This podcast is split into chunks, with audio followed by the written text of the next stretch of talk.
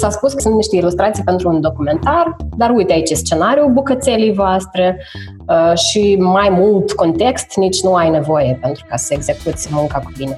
Și după asta, uite că uh, săptămâna trecută am aflat că, de fapt, este una din scenele cele mai importante ale unui documentar, într-adevăr, care, hop, și la sfârșit de vară o să apară pe Netflix. Și what? Adică, știi cum te gândești că faci un moment scurt pentru ceva acolo care poate e publicitar, poate nu? Și până la urmă ajungi să faci parte dintr-un uh, lung metraj documentar care care să poți să te uiți de aici din Chișinău și ia-te, ia-te, mama, asta eu, eu, eu. Aprinde becul cu Stella Gemna este un show despre antreprenori, inovatori, entuziaști și istoriile care stau în spatele lor. Împreună vom descoperi cum să ne reinventăm, să creăm și să visăm ca să fim utili ierei tehnologiilor și a schimbărilor ce se produc.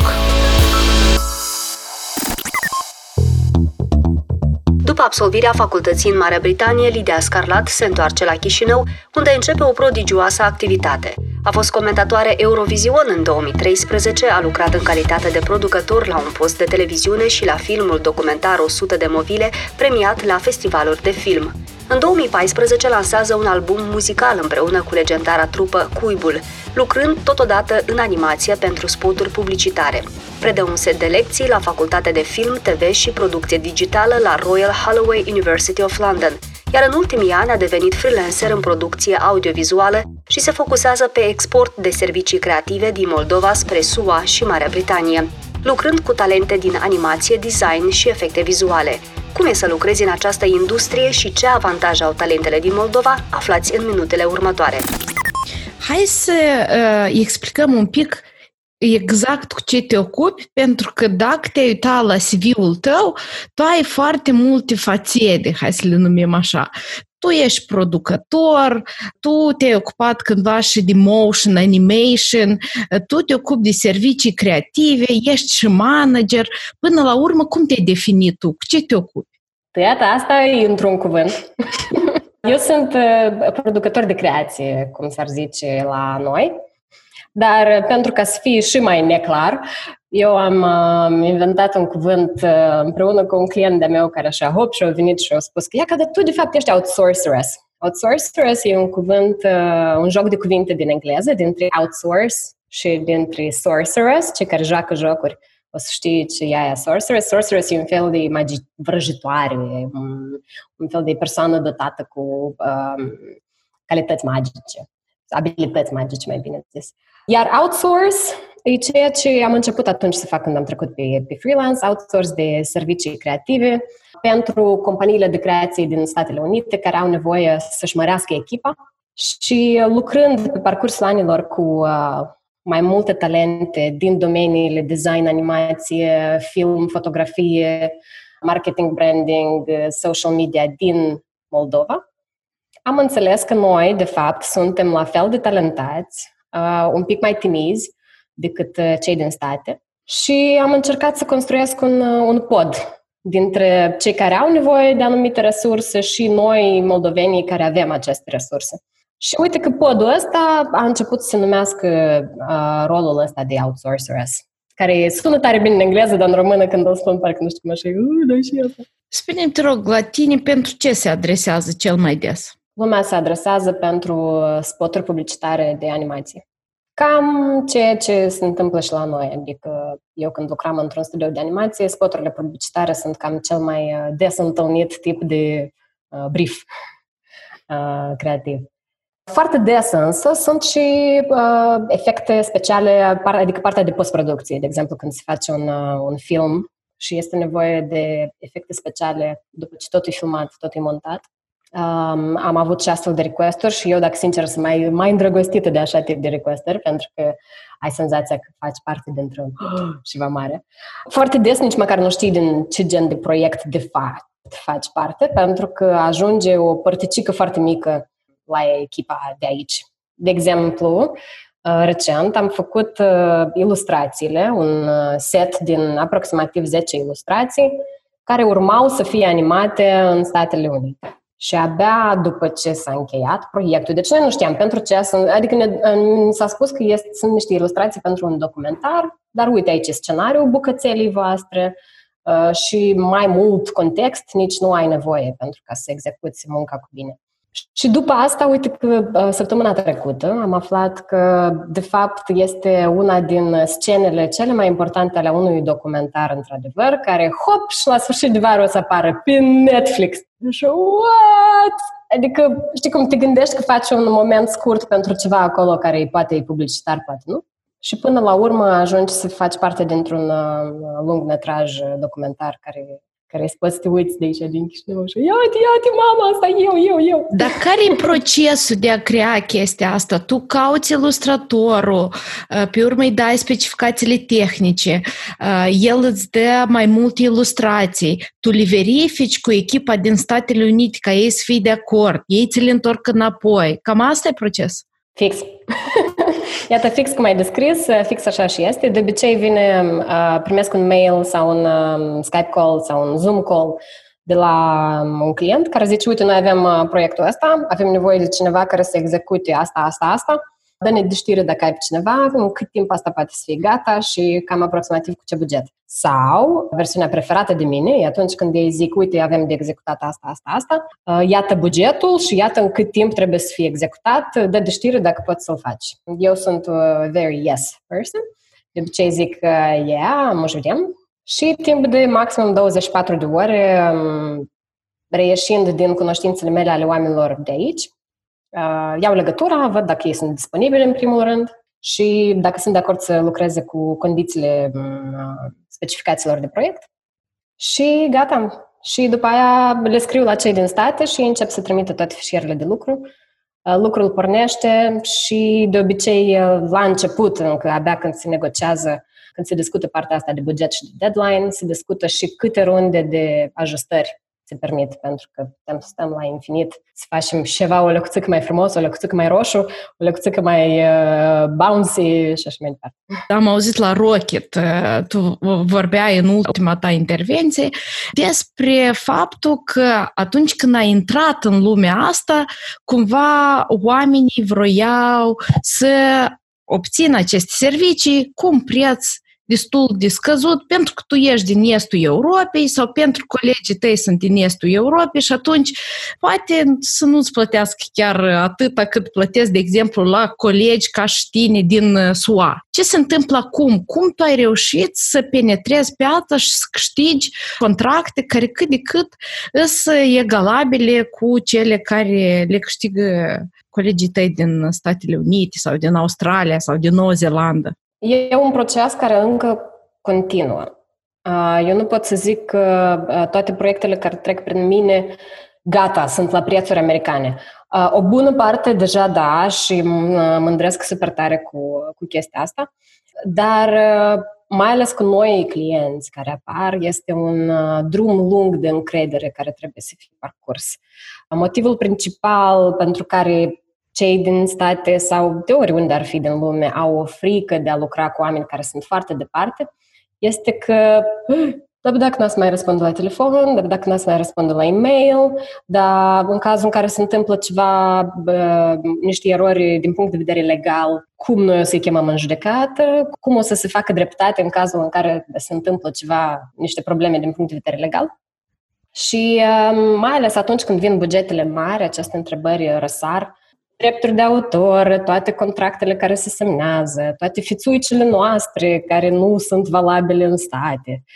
Multe, multe, multă papetărie din asta care um, la un moment dat chiar și lor probabil este, le este mai ușor să lucreze cu cineva care se află pe teritoriul Statelor Unite pentru că funcționează aceleași foi, aceleași documente. Și pentru că ei să vrea să facă outsource de, de servicii creative la, într-o destinație obscură pentru ei, cum ar fi Moldova, este nevoie de altceva pe lângă comoditatea asta de a... Pentru că ei, ei scad, ei cedează de la ei o anumită comoditate de m, proceduri de contabilitate și așa mai departe, însă câștigă alte chestii. Și una din principalele chestii pe care le câștigă este um, avantajul diferenței fusului orar.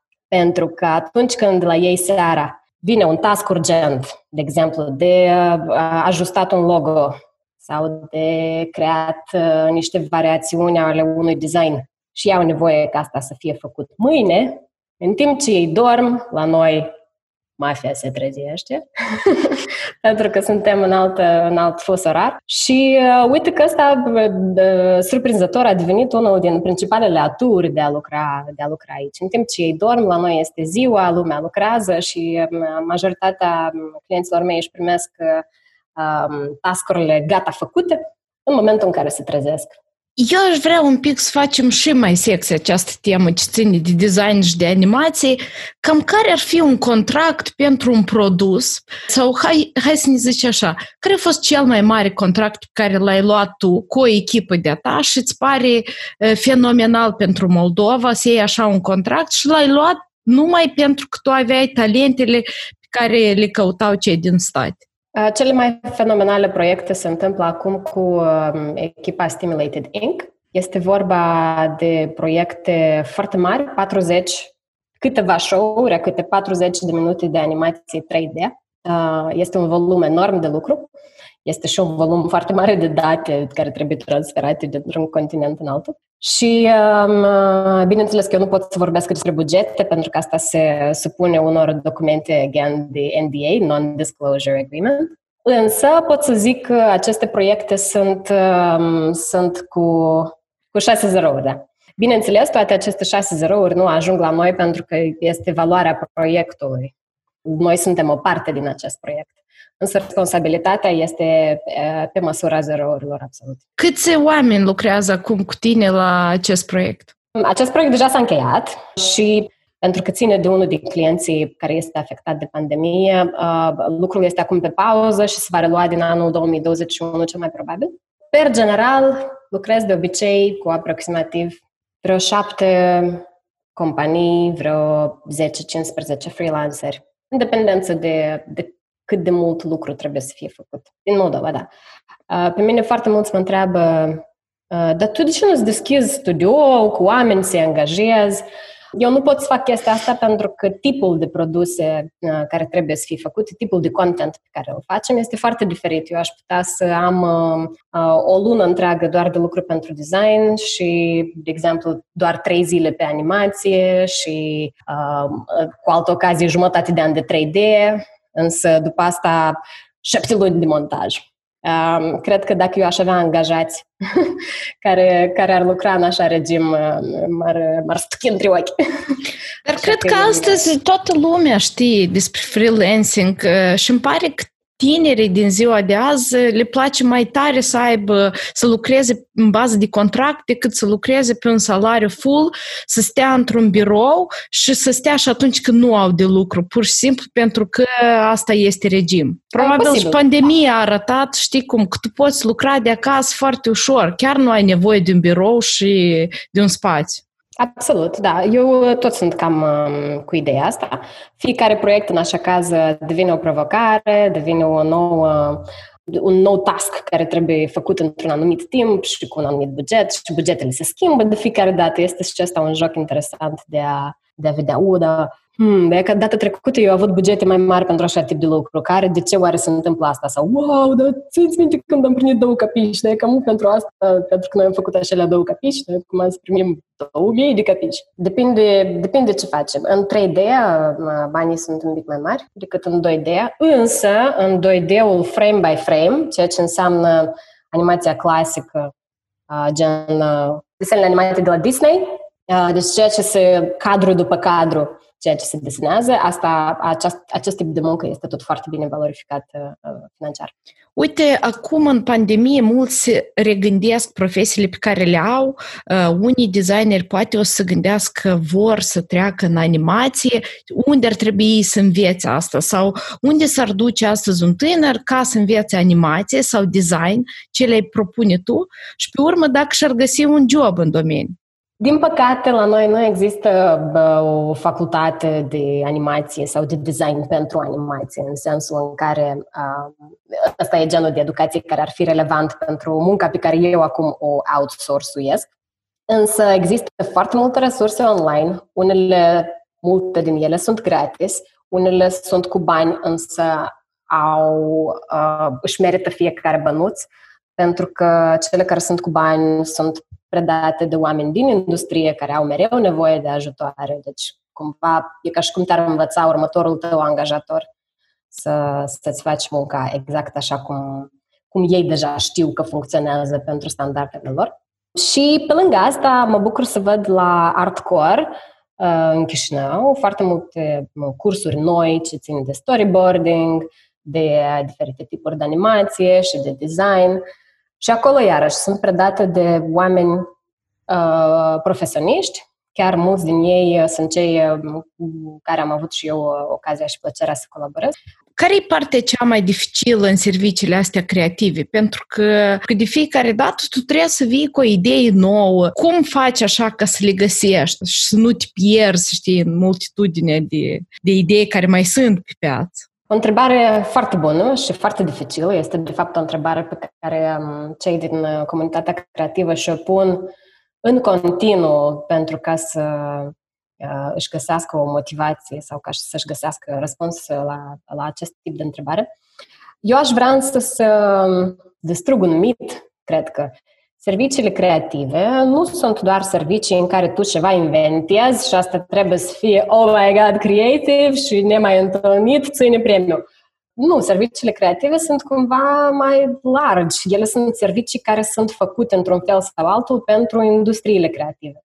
Foarte multă muncă din, din cea pe care eu o aduc într-un fel în Moldova e ține mai puțin de talent de creativitate sau de abilități de creativitate și ține mai mult de talentul de a uh, de a ști cum să modelezi un obiect 3D conform unei specificații foarte concrete. Adică este cumva mm, mai matematic, mai geometric, nu e neapărat uh, nou, următoarea revelație creativă. Și acest gen de muncă, când lumea știe cum să uh, facă tehnic, um, să îndeplinească tehnic o sarcină foarte bine descrisă, în care nu mai trebuie să inventeze bicicleta, tot face parte din serviciile creative.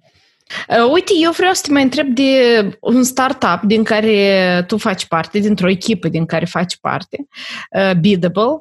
Ce este cu el și la care etapă el este acum? Biddable este un uh, proiect um, creat în cadrul Stimulated Inc., care este compania cu care eu colaborez de cel mai mult timp. Este, de fapt, un instrument de care noi ne folosim de cel puțin trei ani este un instrument intern de project management, dacă putem să-i spunem așa. Project management pentru proiectele de animație, de design, de uh, sunet, de toate chestiile care se întâmplă în domeniul ăsta de video-audio.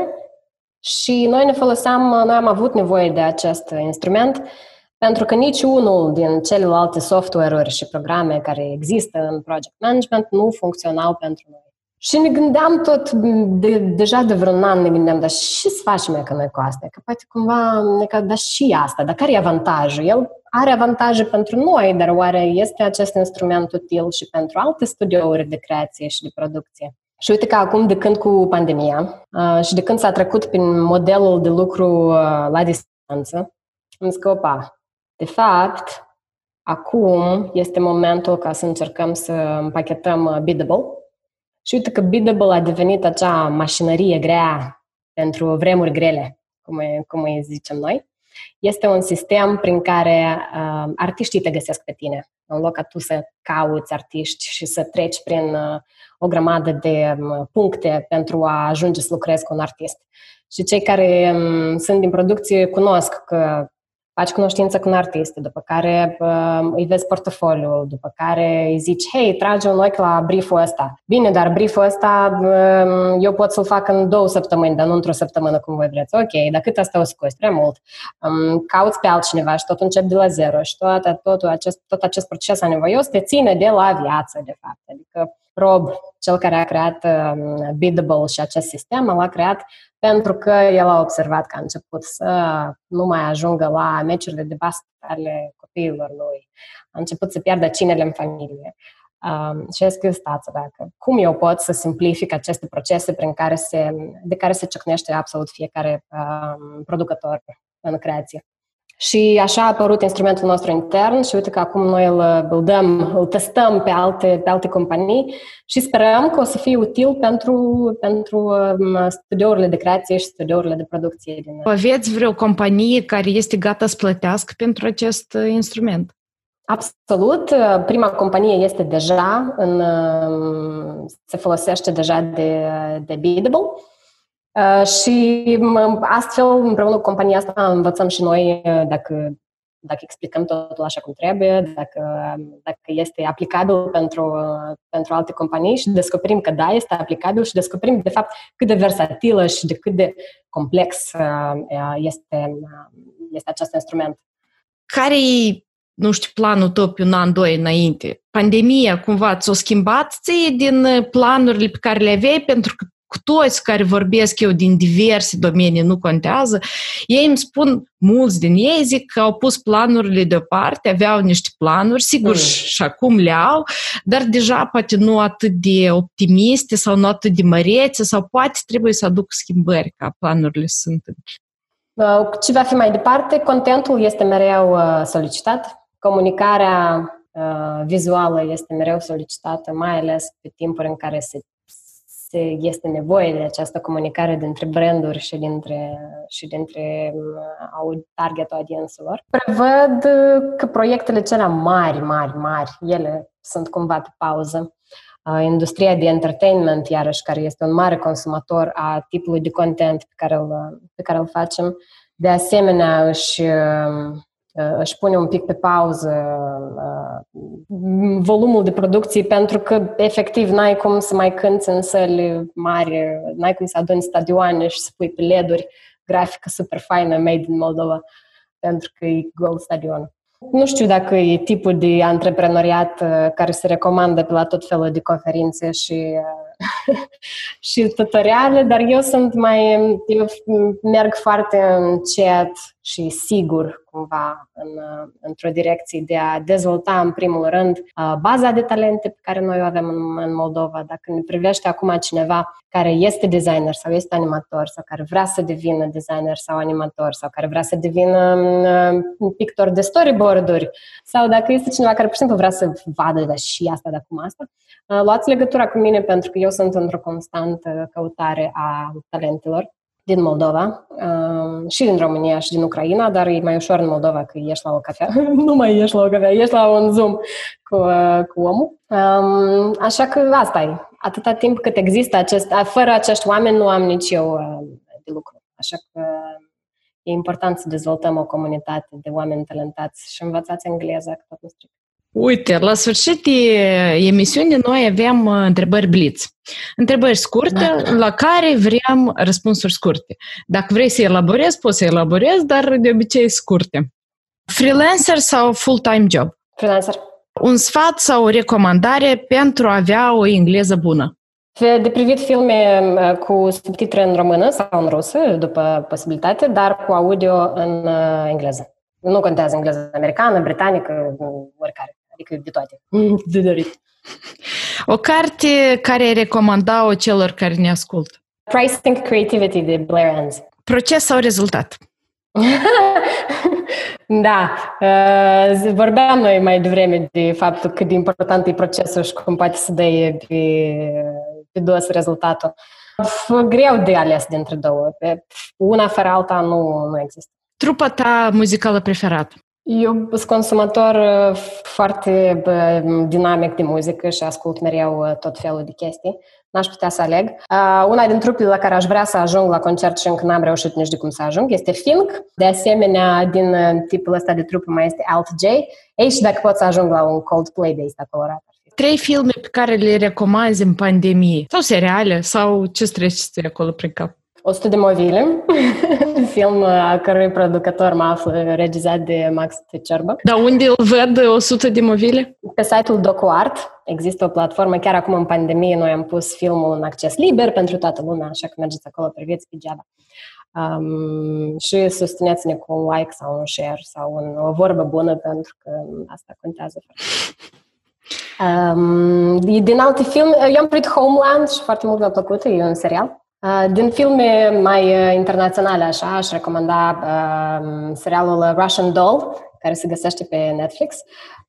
Recent, eu, eu m-am abonat la, la site-ul mubi.com și acolo sunt filme mai de underground sau filme mai vechi, mă rog, filme mai, mai puțin pe hype la moment, dar super de valoare pentru industria cinematografică din lume.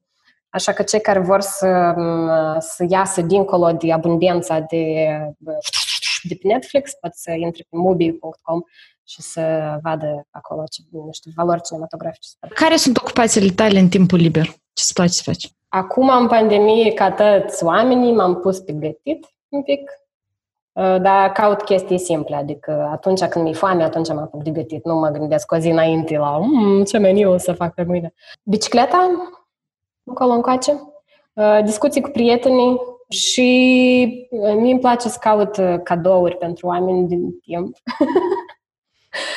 și iată când am câte o clipă liberă mă mai uit la ea ca și și omul și ăla care zi de naștere peste patru luni. Spate și prietenul tău. Hai, pe, 20, pe 29 septembrie, să nu uiți. nu, da, eu glumesc, da, da, dar gata. E, da, nu, da. În ce constă fericirea? Of, um, pentru mine, personal, și asta nu este bă, îndrumare pentru nimeni altcineva, pentru mine, eu sunt cea mai fericită când sunt lipsită de stres. Um, atunci când simt că sunt în control față de orice emoție care se întâmplă, eu sunt happy în așa moment. Și dacă tot mi-ai spus asta, unde te vezi în următorii trei ani? Această întrebare stupidă, dar noi întotdeauna o punem, nu știu de ce, pentru că nici nu știi, poate spui ceva și să ajuti ție, nu nou. Da, sunt trei ani. Eu sper că să deschid hotarele mai devreme și respectiv mă văd călătorind în continuare încolo încoace. Una din întrebările populare pe care le tot răspund de vreo 10 ani încoace dar de ce tu te-ai hotărât să te din Anglia? Tu și învățai acolo, lucrai, te ghine, dar și ce cauți tu în Moldova? Uh, mie îmi place aici, eu mi-am creat o viață care mi este este bună și frumoasă pentru mine pe bază la ceea ce îmi place mie. Uh, și sper să pot în continuare să îmbin munca plus călătoriile, uh, plus uh, familia și toată lumea să fie sănătoasă. Um, cam acolo. Chestii simple care ne fac, care, care ne fac fericiți și ne dau starea asta de om cu emoții. Da, să nu mă, sper în trei ani să nu mă, să nu mă plictisesc de ceva concret, așa. Adică tot timpul să fiu un fel de... Mm, mm. Eu intru, eu de anul viitor intru în liga celor care au 30 și eu o că mă tem, așa că nu știu, probabil că peste 3 ani eu stau și să grăiesc cu un psiholog sau ceva așa, că asta tot o să fie parte din mine. Eu te rog frumos, relaxează Nothing like that. Cu ani viața devine tot mai interesant. Asta e drept, asta e drept. Mie mai tare îmi place de mine la 29 decât uh, cum eu eram la 19. Dacă nu ați reușit să audiați episoadele precedente, vă încurajăm să ne găsiți în telefoanele voastre mobile. Pe Apple Podcast, Google Podcast ori Spotify prin căutarea după numele podcastului. Acest lucru vă va permite să vă abonați, să descărcați și să derulați podcastul chiar și atunci când nu sunteți conectat la internet.